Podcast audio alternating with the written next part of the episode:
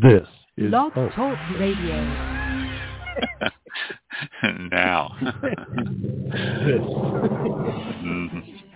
this This is all is about wine. all about wine. A talk show dedicated to the wine industry since 2009, featuring winemaker, cellarmaster, vineyardist, and tasting expert Ron, Ron. Ron, Ron. Basically, what we're trying to do in this program is just trying to educate people and trying to make wine less confusing and more friendly.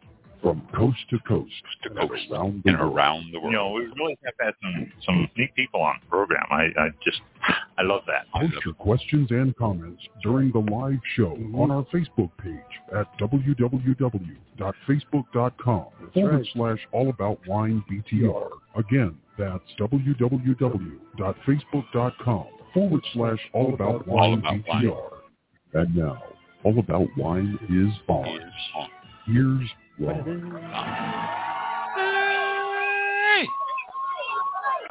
Hey! Did it rain over there? Did you get any rain? No.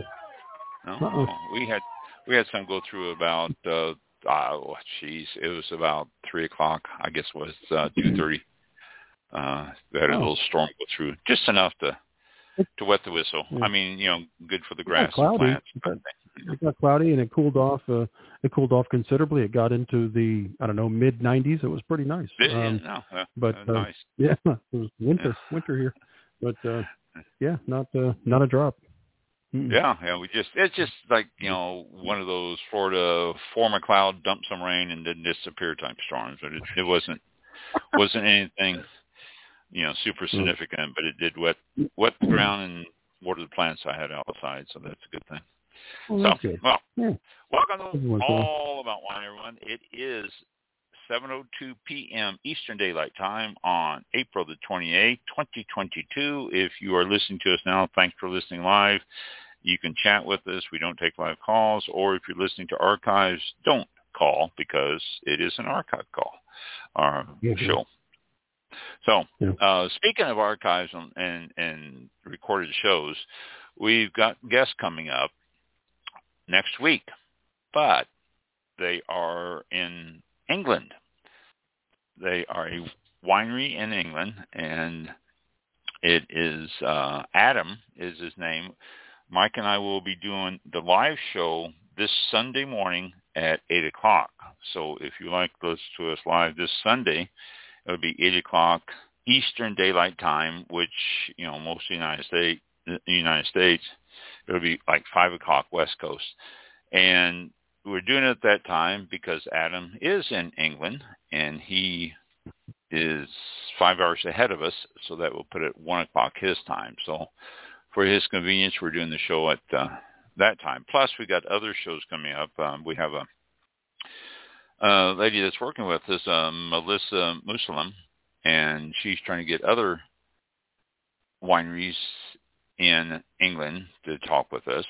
And so most of those shows are going to be pre-recorded. So when they do, we will let you know. Um, uh, I don't know. I, I guess I was thinking, Mike. I don't know. Are you going to when you, you plug in the show? Are you going to go on and, and put the recorded show on Facebook during the normal time, or have you thought about that? Uh, what are you going to do? No, we're, we'll uh, we'll just do it like it's a Thursday show, but we'll do it uh, extremely early on a Sunday.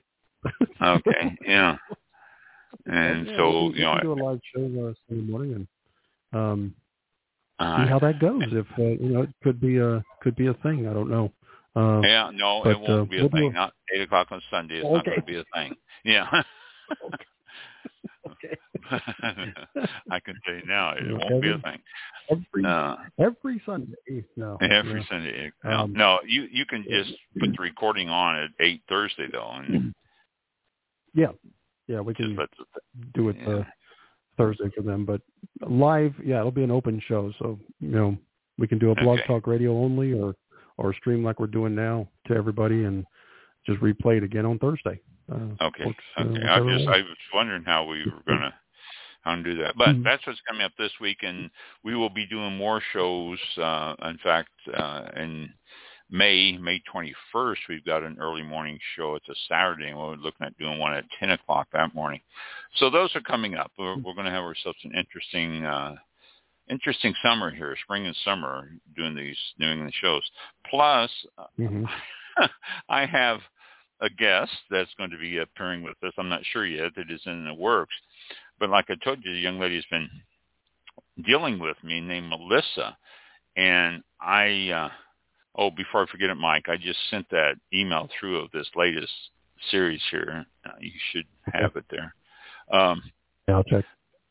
But I, I, I've been dealing with this girl named Melissa, and I I looked and there was another Melissa here, and I didn't think too much of it because I just glanced at the Melissas. Well, this is a Melissa from Grace Winery in Pennsylvania, and she is contacting us to introduce us to Andrew. Uh, let's see, what was Andrew's last name? Uh, uh, I don't know. Let's expand this and see what we got. Andrew.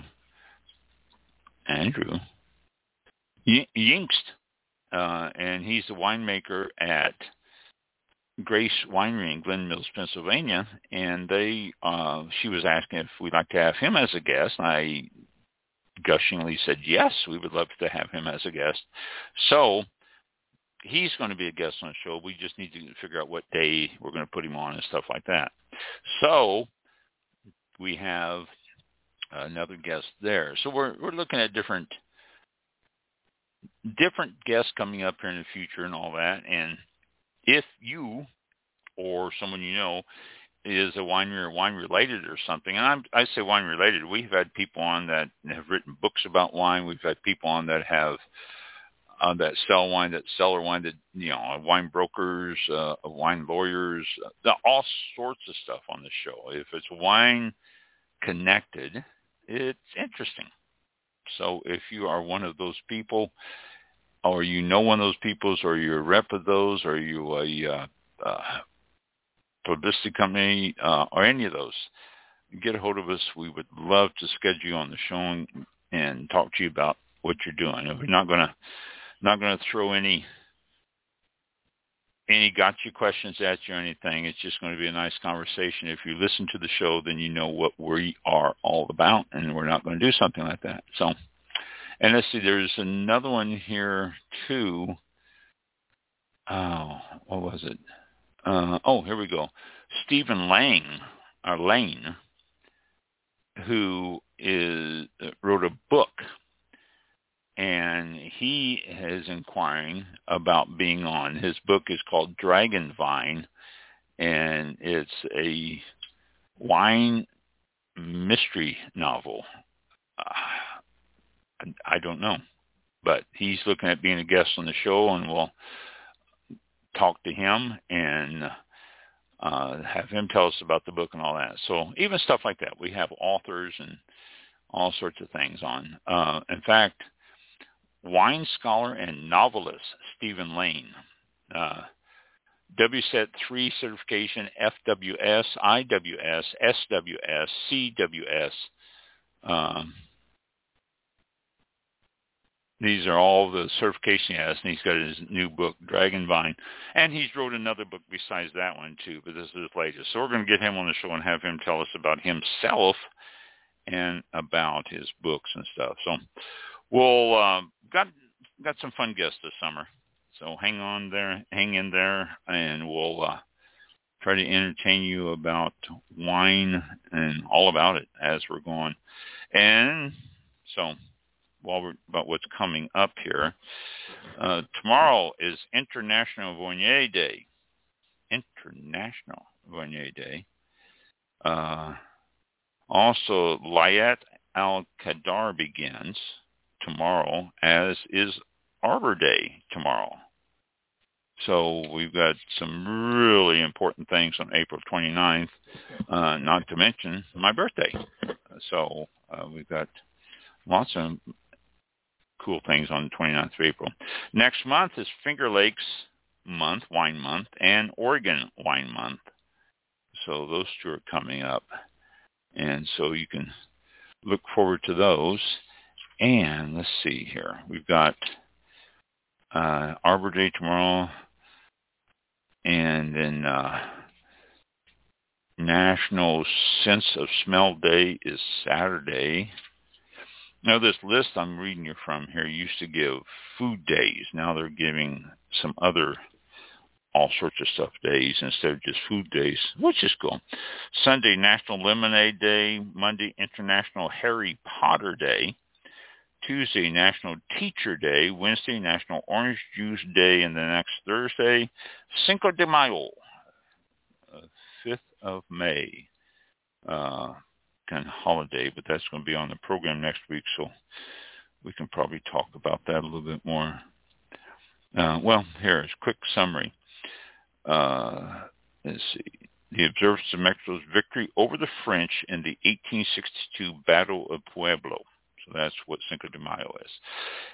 But those are upcoming here. But uh, the Saturday Wine Day, International Wine Day, and uh, so that's only wine day coming up. It looks like over the week.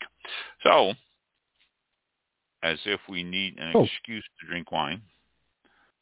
I have a uh, a chat that came in uh, from Facebook from Carolyn. Uh-huh. Uh, from Facebook just said, uh, just want to wish Ron a very happy birthday tomorrow.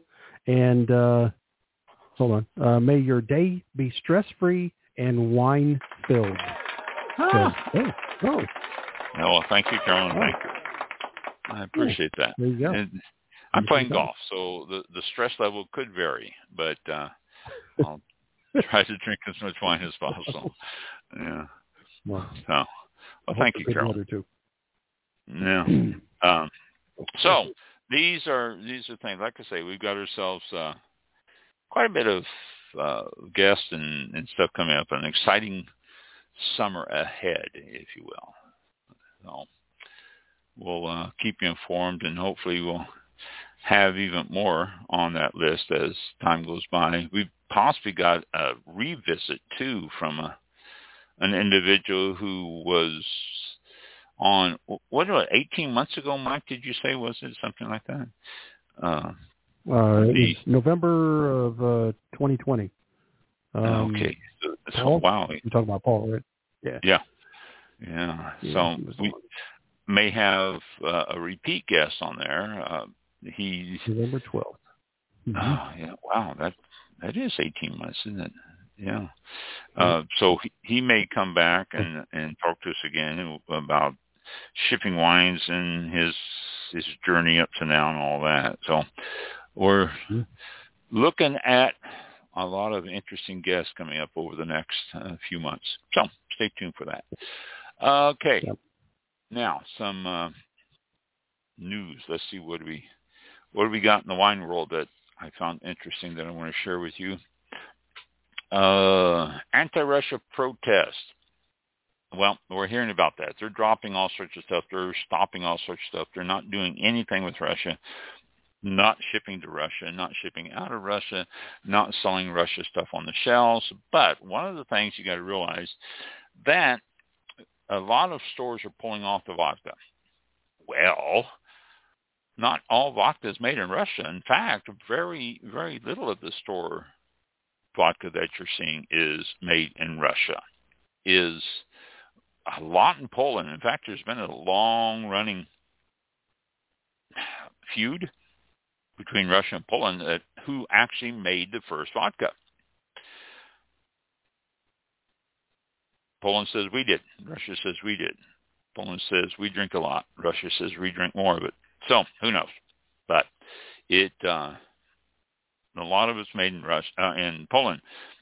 A lot of the retailers across the country and in Europe and all that have taken a Smirnoff and Stolichnaya off the shelves. Well, actually, uh, you don't need to do that. Uh, they're not Russian products. They uh, they're both Luxembourg registered uh, company that makes the spirits in Latvia. So uh, especially uh, Stolichnaya uh, vodka. So uh, read the label if you're not sure, and uh, if you're into protesting Russian products, read the label because a lot of them are not just because it's Russian uh, associated is not particularly mean that they are from Russia. Uh, the uh, uh, it's not like only 1.2% of U.S. vodka imports come from Russia.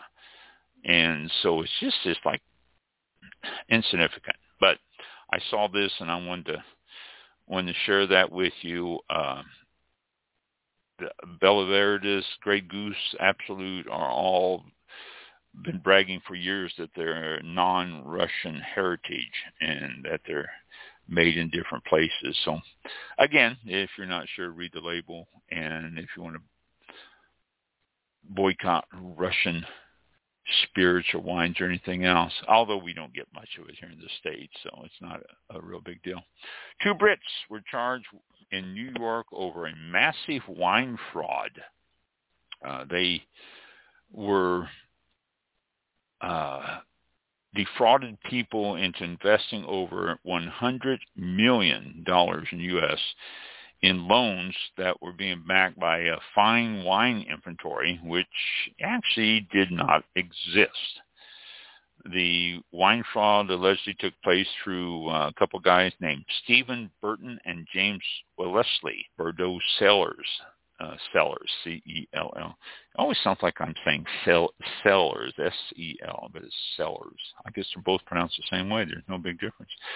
Uh, they were duping investors, as the article says, into offering them a great opportunity of having money, and it was backed by valuable bottles of fine wine, which was too good to be true. Uh, they enticed people into investing in loans and they stored wine, the saying they stored wines for wealthy collectors and they had these wines. And in reality, Bordeaux Cellars was allegedly holding thousands fewer wines than it claimed through the loan documents. And also, they said they were holding some very expensive Chateau Lafleur and uh, Chateau Lafite and all that, and they weren't. They were did not exist. So they've been charged with wire fraud and wire fraud conspiracy and money laundering conspiracy, and they can face up to 20 years on each count. Whoa. Wellesley, well, Leslie was arrested back in February, but Burton is still at large, and they don't know where he is.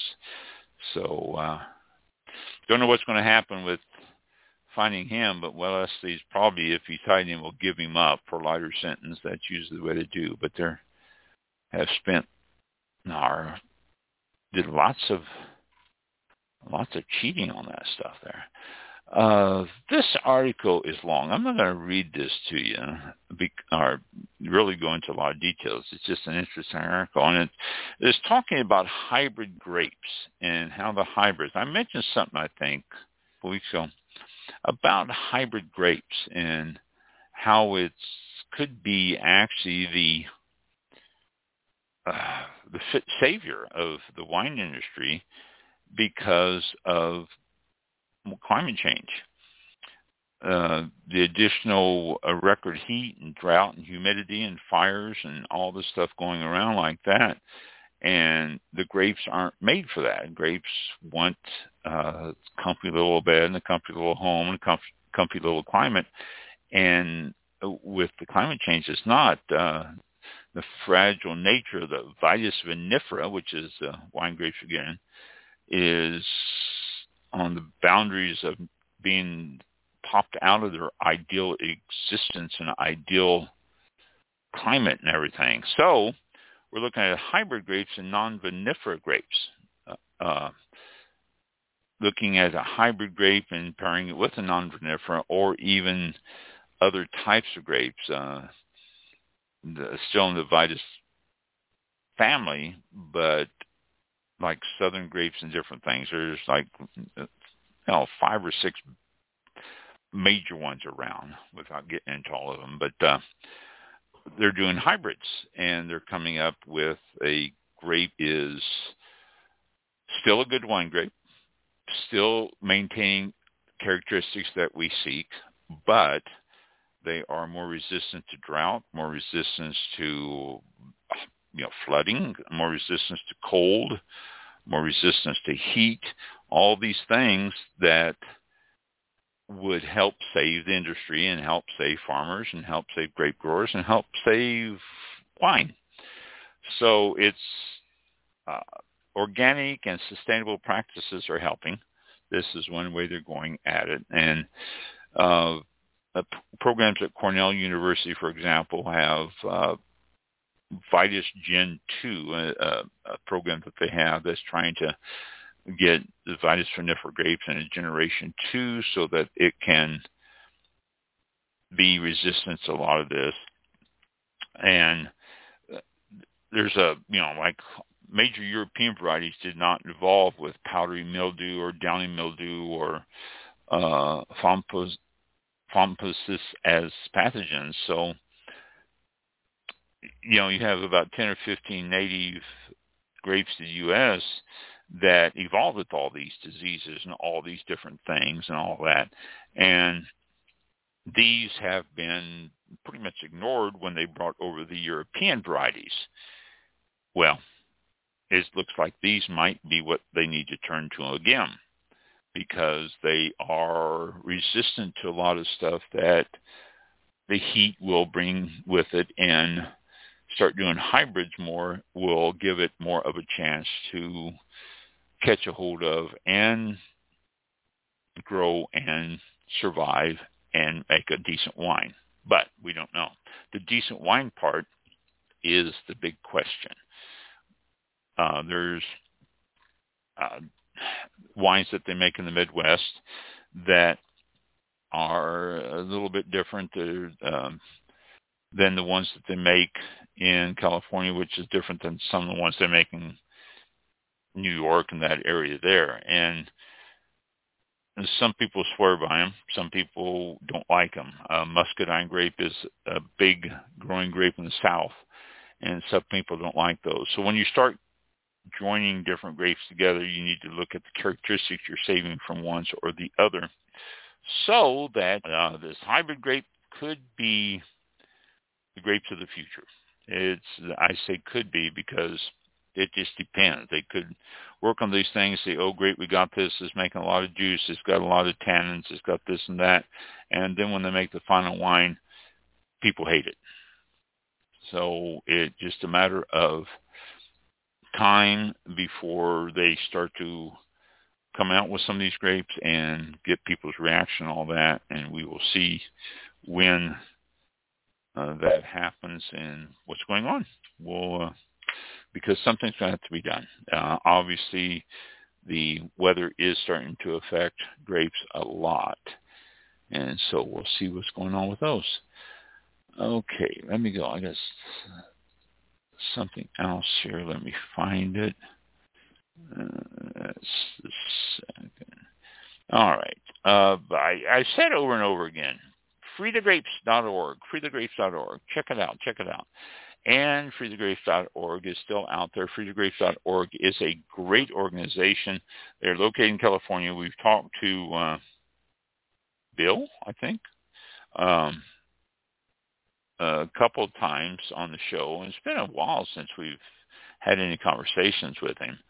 Uh, but he is the founder of freethegrapes.org, and he said his job is to be able to not have a job.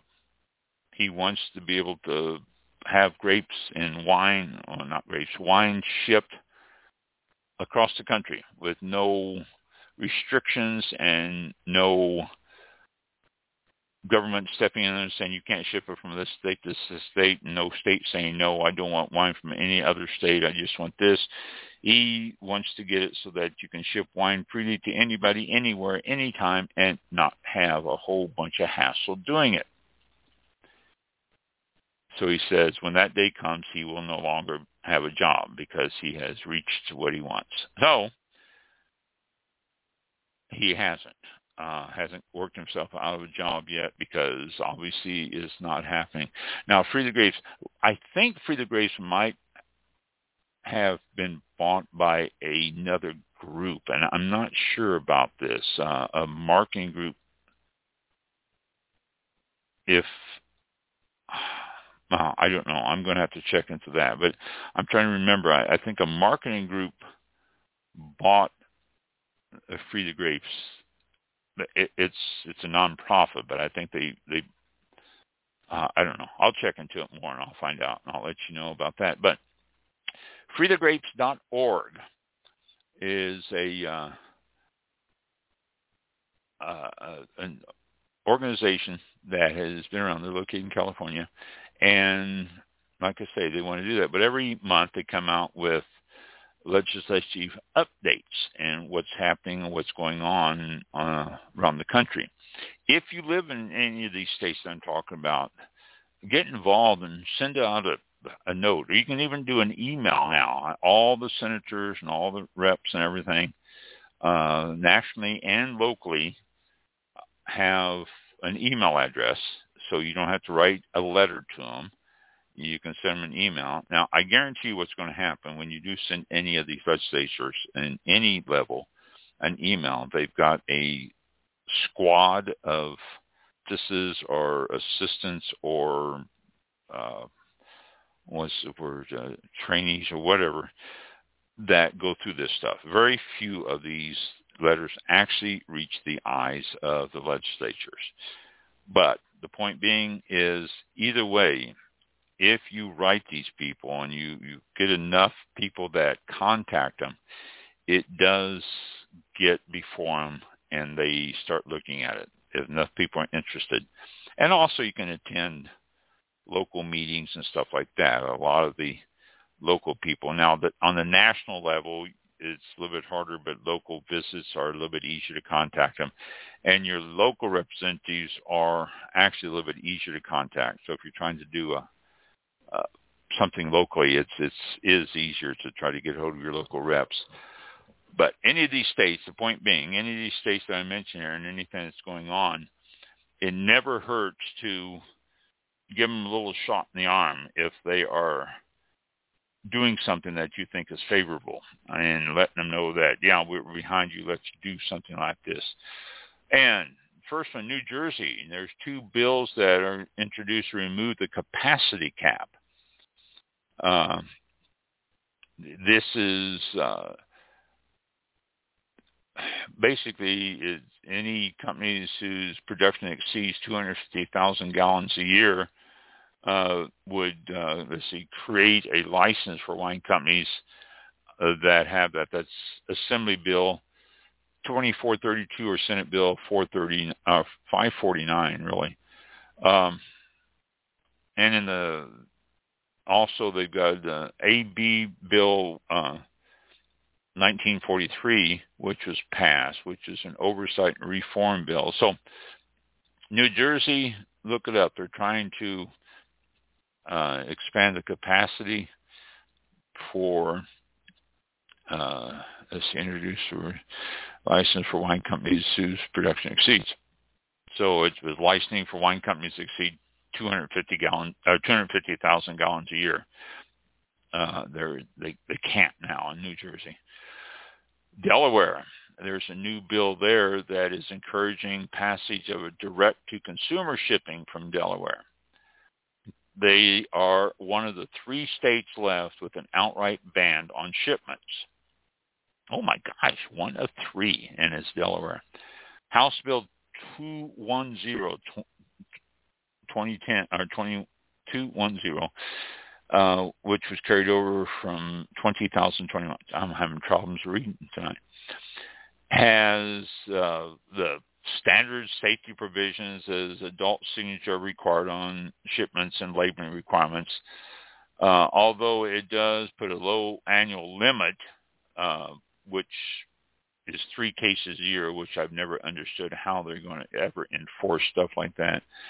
And the total each winery can ship to Delaware is 1,800 cases a year, uh, which is sort of silly rules and stuff, but it's a step in the right direction.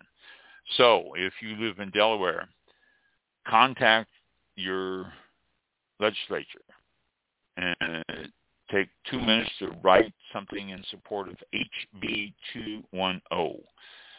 The more, again, the more people they have that hear that they want to do this, the more likely they are to do something about it.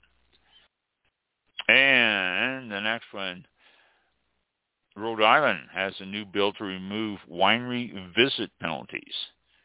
and this is Bill 2420, it would remove the requirement that a visitor first visit the winery before he gets a direct to the customer shipments.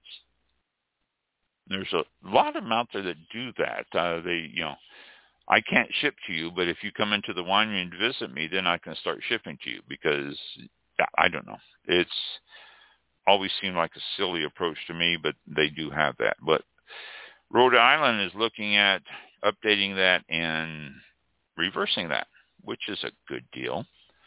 So if, again, if you're in Rhode Island, encourage your legislatures to do that. And let's see some other state updates. Uh, in the past, okay, Alabama, a new direct-to-customer shipping law uh, from 2021 continued over to this year. Two new bills for this year's. Uh, Alabama's got one of the strictest ones in the country, so that uh, would be a good thing. Alaska uh, has a Senate Bill 9 that is a carryover from last year, and it is in the House for consideration to include direct-to-customer shipping language. And Hawaii is another one that is changing it so it will allow beer and spirits direct to customer. Iowa, which has been pretty slow at getting some stuff done, they are now uh, looking at about a dozen bills related to bottle deposit reforms and uh, direct-to-customer shipping bottles and stuff. This is one of the things too, and this reminds me why some of these states are pretty strict on this because wine comes in bottles, and a lot of these states have bottle deposits and can deposits. I just read that uh, Oregon is putting into effect a can deposit for all cans, and they're going to include wine in a can, which will add 10 cents to each can.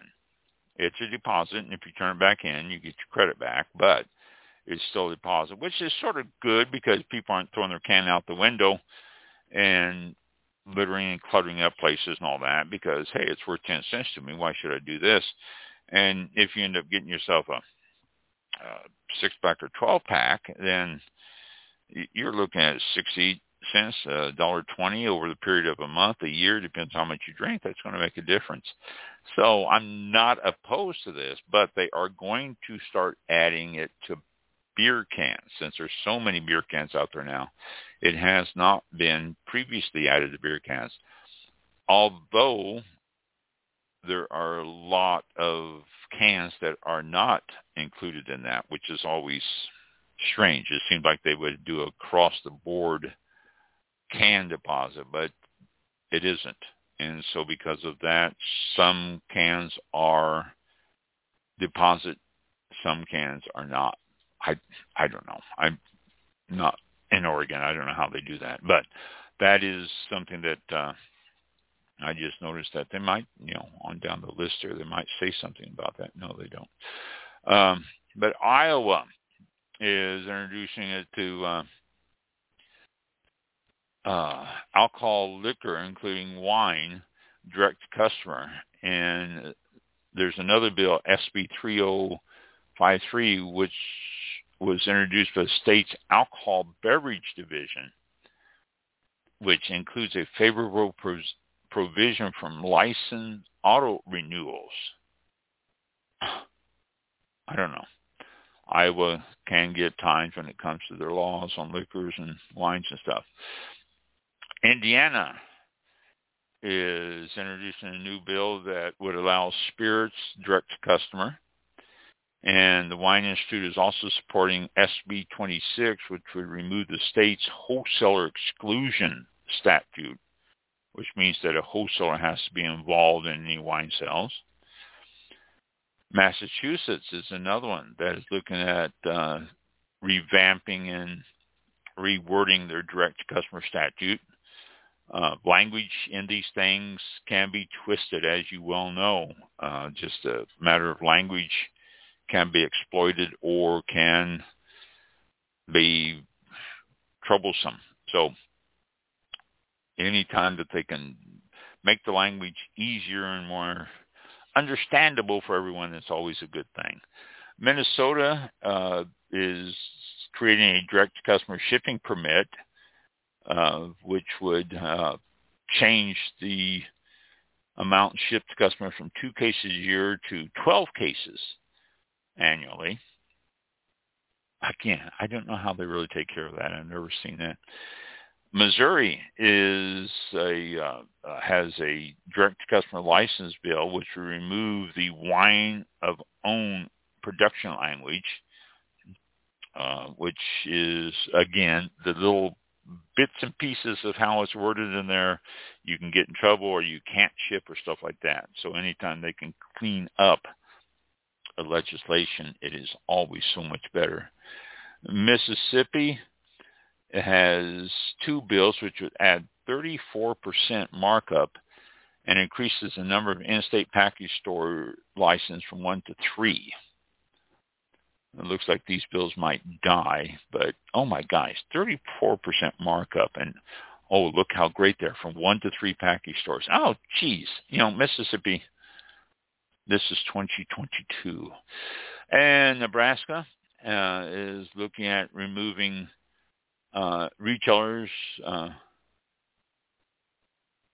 amendment has been added to remove retailers from the direct-to-customer shipping provisions, uh, which is a carryover from 2021, which would cut direct-to-customer license fee in half from $500 to $250.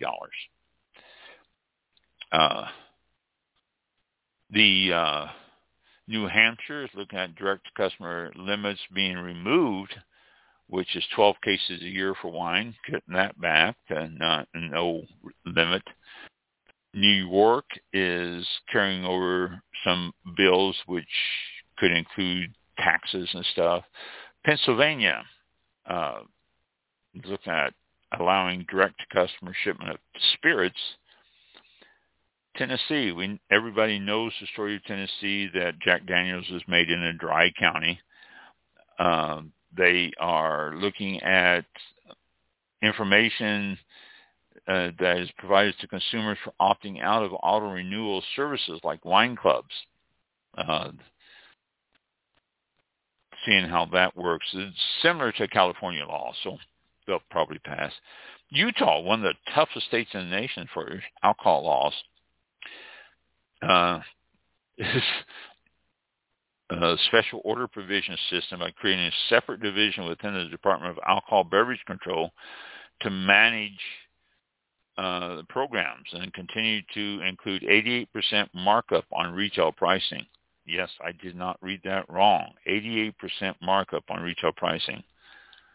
Uh, and they said the Wine Institute is exploring sponsors and an alternative bill just just so this won't pass in Utah. Eighty-eight percent. Oh my gosh.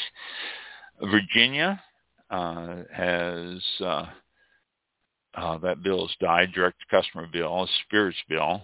Uh, and let's see, Vermont has direct customer licenses for fortified wines that are being passed, and Let's see the last one here. Uh, Washington is a carryover spirits direct customer bill that removes the shipping limit. Uh, the is a current statute for winery direct to customer has a shipping limit. They're looking at removing that. So, uh, if any of those states are in your you are if you reside in any of those states, get a hold of them if they know that people in the state is interested in what they're doing, then they may pass it, and because they actually do work for us, you know. You can join uh, e-letter from freethegrapes.org just by going to freethegrapes.org, F-R-E-E-T-H-E-G-R-A-P-E-S, freethegrapes.org, and join their e-letter, and it has all sorts of information on there. You can find your state. You can um, look at press. You can look about them and all the organizations that are associated with them and all the ones that start up. It's a pretty comprehensive website there, and it's changed from over the time too. You're I've seen this thing.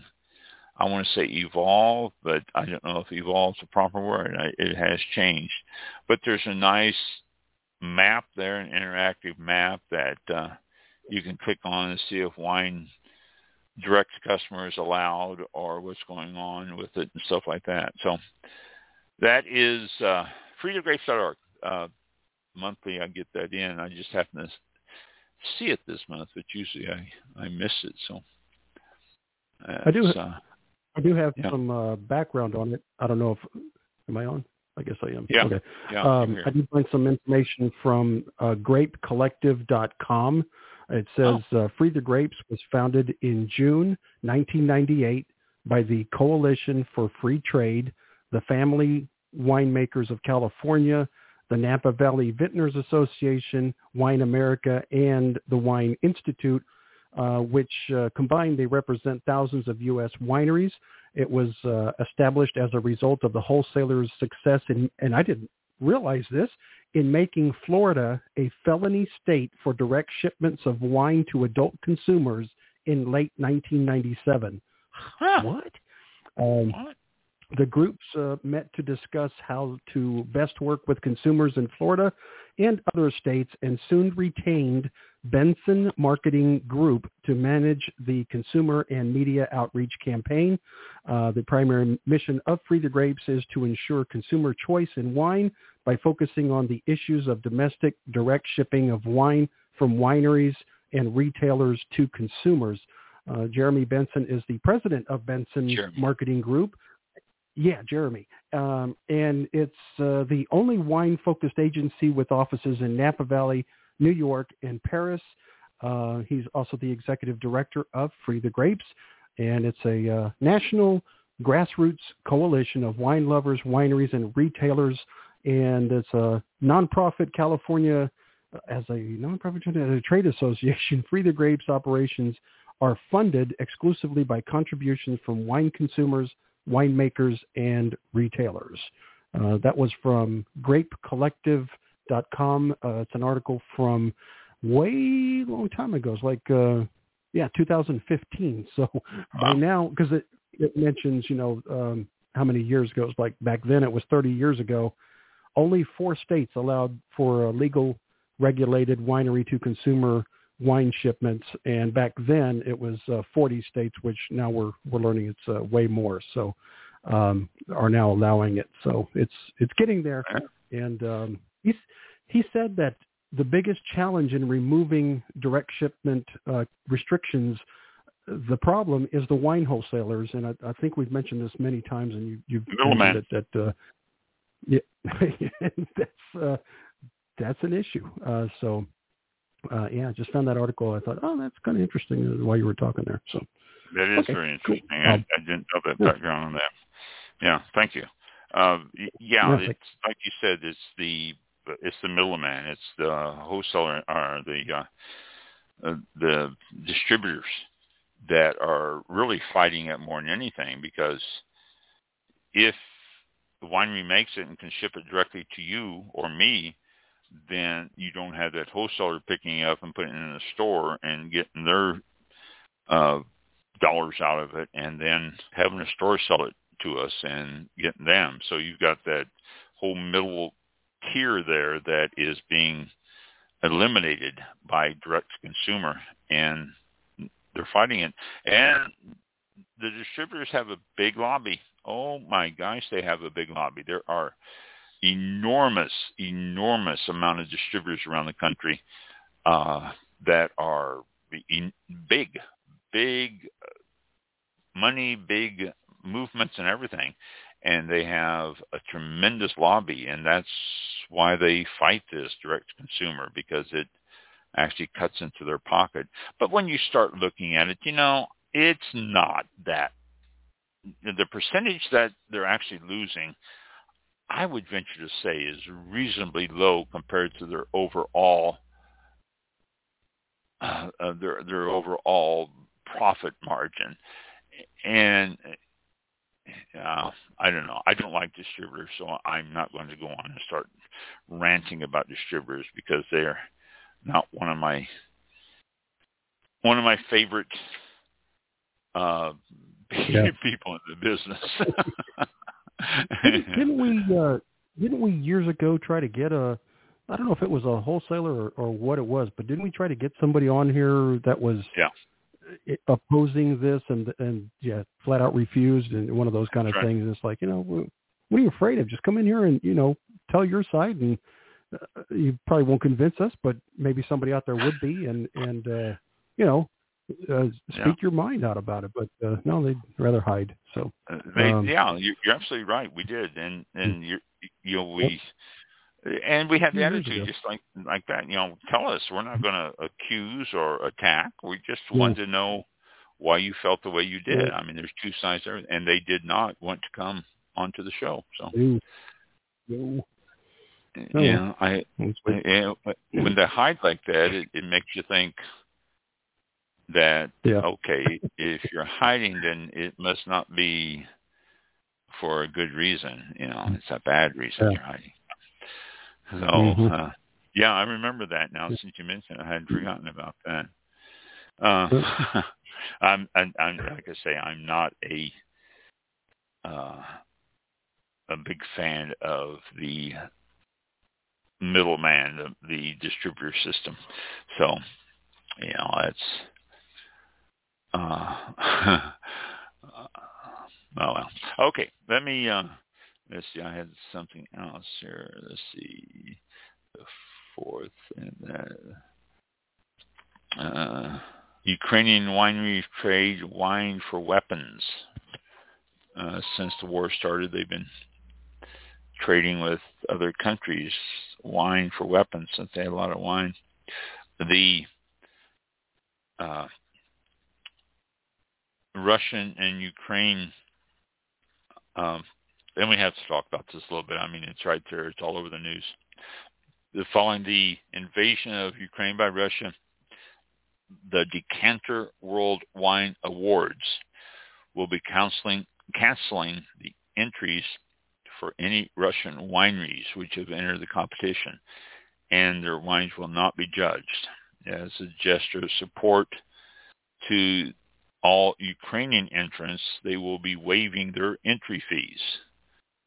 And it says that we realize that the world's winemakers have more than have more than unite than divide. So we feel we should take a stand. And the Decanter magazine and DWWA are hoping and praying for a peaceful resolution to the solution soon. So they've uh, taken another step. Uh, a lot of the wine industry and uh, spirits and all that have really shown some solidarity in this whole situation, and we'll see how it works out. I, you know, it's there's some great wineries in Ukraine. In fact, the south bottom part of the Ukraine is where a lot of the wineries are, an awful lot of them there. And know, I joked at the beginning that Putin just wants to capture so he can get all those wineries because he enjoys the the spirit of the grapes. But I don't know. Uh, it's some of the atrocities in the war uh, are nothing to joke about. Just hope it's over. But Decanter is taking their stand, and the DWWA uh, judging is uh, that's the Decanter World Wine Awards is also counseling Russian entries on that. Okay, let me uh, see. Is that okay? Let me go to the next thing I want to talk about here. Oh, I think I talked about this. It was the two British guys that got arrested for selling illegals. Um, okay, and let's see what this is. This is a, something dinged. I hope that wasn't us losing somebody. Let's go back here. Oh, Mike's still with us. One never knows Yep. if Mike's going to leave at this time or not.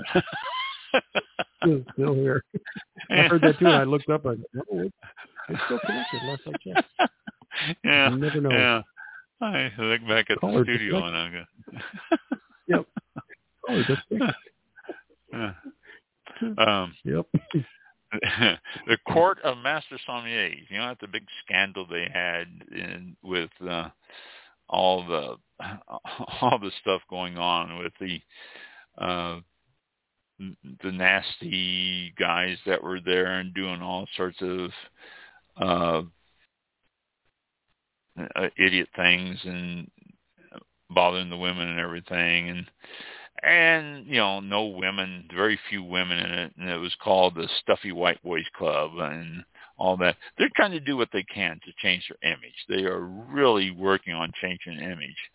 Um they even called out for racism and and all sorts of stuff and they're trying to change that they're trying to change the whole image on everything that they're doing uh, it's going to take them some time because obviously people don't look at them the same way they used to. It just they're finding out a lot of stuff that's happened behind the scenes that were not cool, and you know, not just in these times, but in any times, it's just not cool. And so they're looking at doing a lot more to improve it. Uh, the board is now led by two women. Uh, of the 172 master somms in the group, only 28 were women. Uh, they've also hired a professional ethics uh, uh, an ethicist, uh, however you pronounce that. I'm saying it wrong because my tongue gets in the way, to revamp its code of ethics. And they've also contracted with a firm specializing in workplace harassment issues to transform its organizational culture and they have hired a third-party investigator to look into all the harassment claims. So they are doing what they can. The Court of Master Sommeliers, uh, it's used to be noted as one of the most prestigious wine certifications and labelings you could ever get, but because of all the scandals and everything, it's just sort of like gotten a uh, black cloud over it, and so they're trying to get away from that as much as they can. And let's see, there was something else on this page here. Uh, herbicides causing damage to Texas vineyards. This is uh, wind drift. This is something you got to be careful whenever you spray anywhere. I mean, even in your own little, you know, quarter acre yard or whatever. If you're spraying be sure that it's not real windy because wind drift on chemicals could get on something else. If you're out there spraying dandelions and you get a wind drift, it could blow over on your neighbor's prize roses and kill them. Uh, uh, be careful, and there's causing major damage to some Texas vineyards where they're spraying herbicides around the areas, and it's causing, well, the wind drift is causing it to uh, destroy and hurt some of the Texas vineyards. Okay, is this that on that? And let me see, what is this one? Uh, oh, okay. Um, less fertilizer, higher prices await grape growers, which is going to end up costing you and me more money whenever I say a price increase on grapes, I'm not just throwing that out just for uh, giggles. It's they're not going to absorb the cost. They're going to toss it out to the consumer. It's going to be reflected in the bottle of wine. Uh, they aren't going to say, okay, well, we're paying this much more for bottles and this much more for labels and this much more for fertilizer and all that. But that's okay. We'll keep our price the same and our profit margin will go down by, you know, another 10%. That's not going to happen. Uh, I can guarantee you that.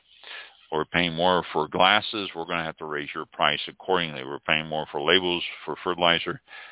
You're going to see an increase in your bottle of wine. And you probably don't really notice it unless you buy one type all the time continuously.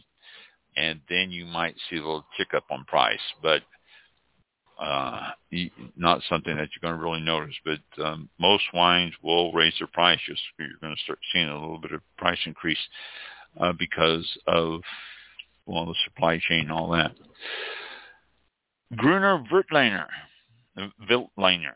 It's an Austria grape, yeah, Austria, not Austrian, Austria grape. Uh, it's a signature white grape for Austria. It's uh, been around for a long time. Germany does a lot of Gruner uh. It is uh, used a lot in German ice wines. Uh, uh, very popular grape in Germany for ice wines, and so they um, it's because it's such a popular grape. It's been growing now more on the east coast of the United States. Uh, Pennsylvania, New York, all these areas are growing more and more of it. Now they have before, they've grown it before, but it's never been like a major grape. It's been used for blending and stuff like that, although it is used for blending a lot, old world wines, but more so in here in the United States, they've used it for blending, but now they're coming out with a, a Gruner Veltliner uh, varietal that uh, you're seeing on the shelf. And it's a good grape. It's uh, cold hardy, uh, just like a Riesling, uh, much more cold hardy than what you would find in a Chardonnay or Gewürztraminer. And it is uh, uh, drains well. It, it uh, is resistant to uh, mildews and uh, different things like that, so you don't have to worry about that. And it is a nice wine. You're getting some uh, tropical floral flavors in it. Uh, the acidity is usually a little less, uh, and it's really a very decent grape and decent wine. So if you're out there, you can find some from New York, Pennsylvania, stuff like that. If you see any of those, pick up one and try it. Uh, uh, Gruner uh, Veltliner, uh, Gruner is really what's referred to a lot, but it's a uh, uh, well, it thrives over in the overall Czech Republic, Hungary, but it really is one that you should get used to and start seeing here in the United States. It very possibly could take the place of some other white grapes here because of the hardiness of it and all that too. So, uh, Gruner, G-R-U-N, what? I just, I don't want to spell it wrong to you, but yeah, G-R-U-N-E-R, Gruner. And it's got the little two dots above the U, like the German. And Veltliner, V-E-L-T-L-I-N-E-R, Gruner Veltliner. Uh, and uh, Finger Lakes does it. They, they, I've seen three or four wines out of the Finger Lakes that do that. So look for that out on your shelves. And let's see, there's another one here. Yeah, here we go.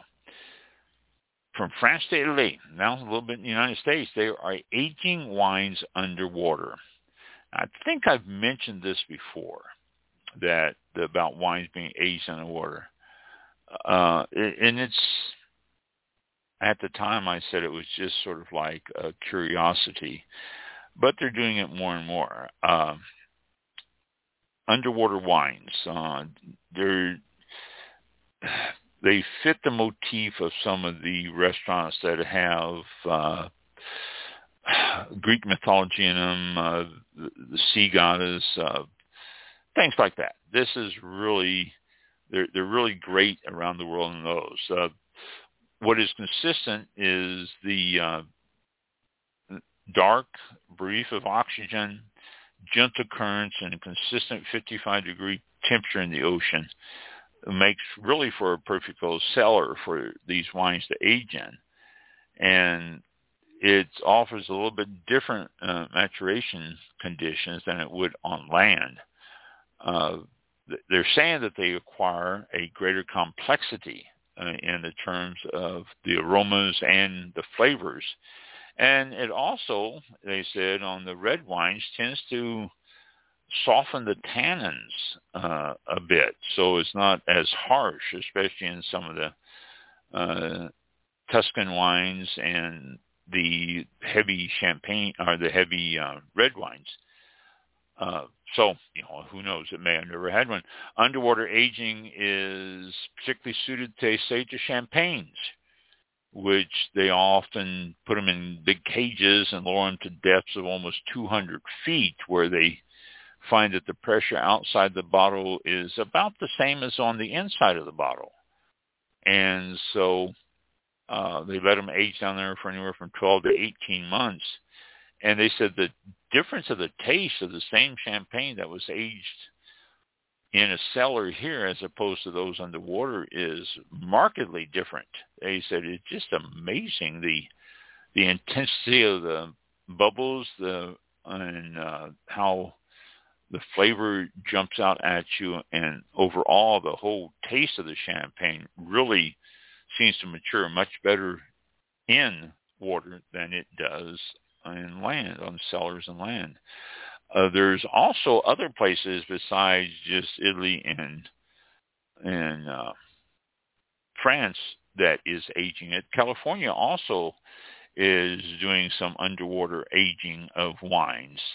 Uh, they're finding that it goes very well with aged steak. Uh, a good red wine and a good New York strip steak or a Kansas City strip, which they used to call them Kansas City strips all the time, and they stopped calling them that, calling them New York strips. Uh, but being from Kansas City, I still like to refer to it as Kansas City strip. Excuse me. Uh, but it says that it's uh, a Cabernet-based wine that's aged underwater gives uh, smoother tannins and uh, much more balanced taste and the pairing with the uh, a good steak is unbelievable. So I don't know, never had, just going by the information on the article. But underwater wines, they're aging on underwater. I, I I did mention that I don't know how long ago, but uh, they're mature now and they're pulling them out and they're saying they are all fantastic. So good for them. Good for them. And I think that's it, is it? Yeah. Mm-hmm. Well, I, I think that's it for for tonight. Uh, we wow. have guests coming up. We have all sorts of stuff, and uh, yeah, so an exciting well, summer ahead. Um, yeah, sounds like it. Uh, quite a few guests uh, lined up and uh, we'll see what happens uh, next Thursday. Uh, we may have a live guest, or we'll, I'll do a, a replay of Sunday's show, but we will go ahead and go live Sunday, May the 1st, uh, 8 a.m. Eastern Time, as we have, as uh, Ron mentioned at the beginning of the show, Adam uh, from England, uh, sales director of Balfour Winery, and uh, be uh, tuning in and uh, talking with us Saturday, uh, Sunday morning this coming Sunday morning at 8 a.m. So I uh, think Balfour is a champagne winery too. If I remember, it's they cool. do champagnes, so okay. that should be interesting. Yeah. yeah. Um, uh, we will go ahead and close the show for tonight. It's 8:04 p.m. And uh, thank you all for tuning in. We'll see you all next uh, week or Sunday. If you can join us live Sunday morning, uh, be here, and we'll have an interesting guest as always on All About Wine. Oh, by the way, I uh, just got a contact. Uh, Elon Musk, Elon Musk, who just purchased Twitter for forty-four, uh, whatever million dollars, contacted me and would like to buy All About Wine, the, the podcast. So that's another thing. Oh yeah.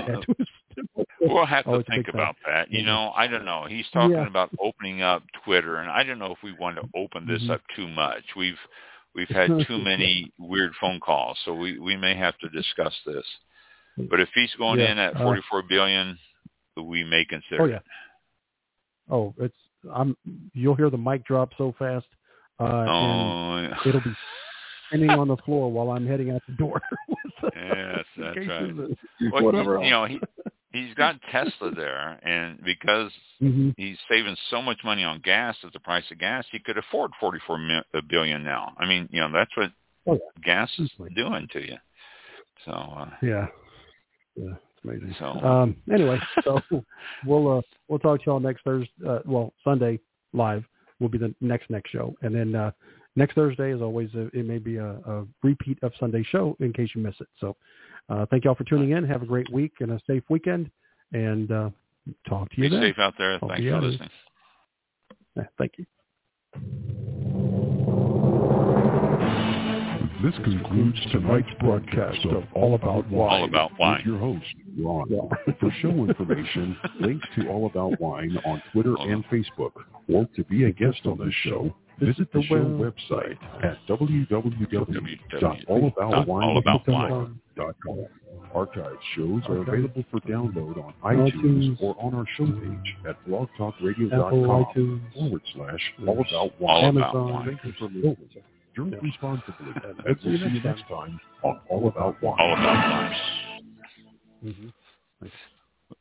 We need to do another opening and another closing. I think so. Oh, uh, green room. I'll go to the green room real quick. All right. I'm there.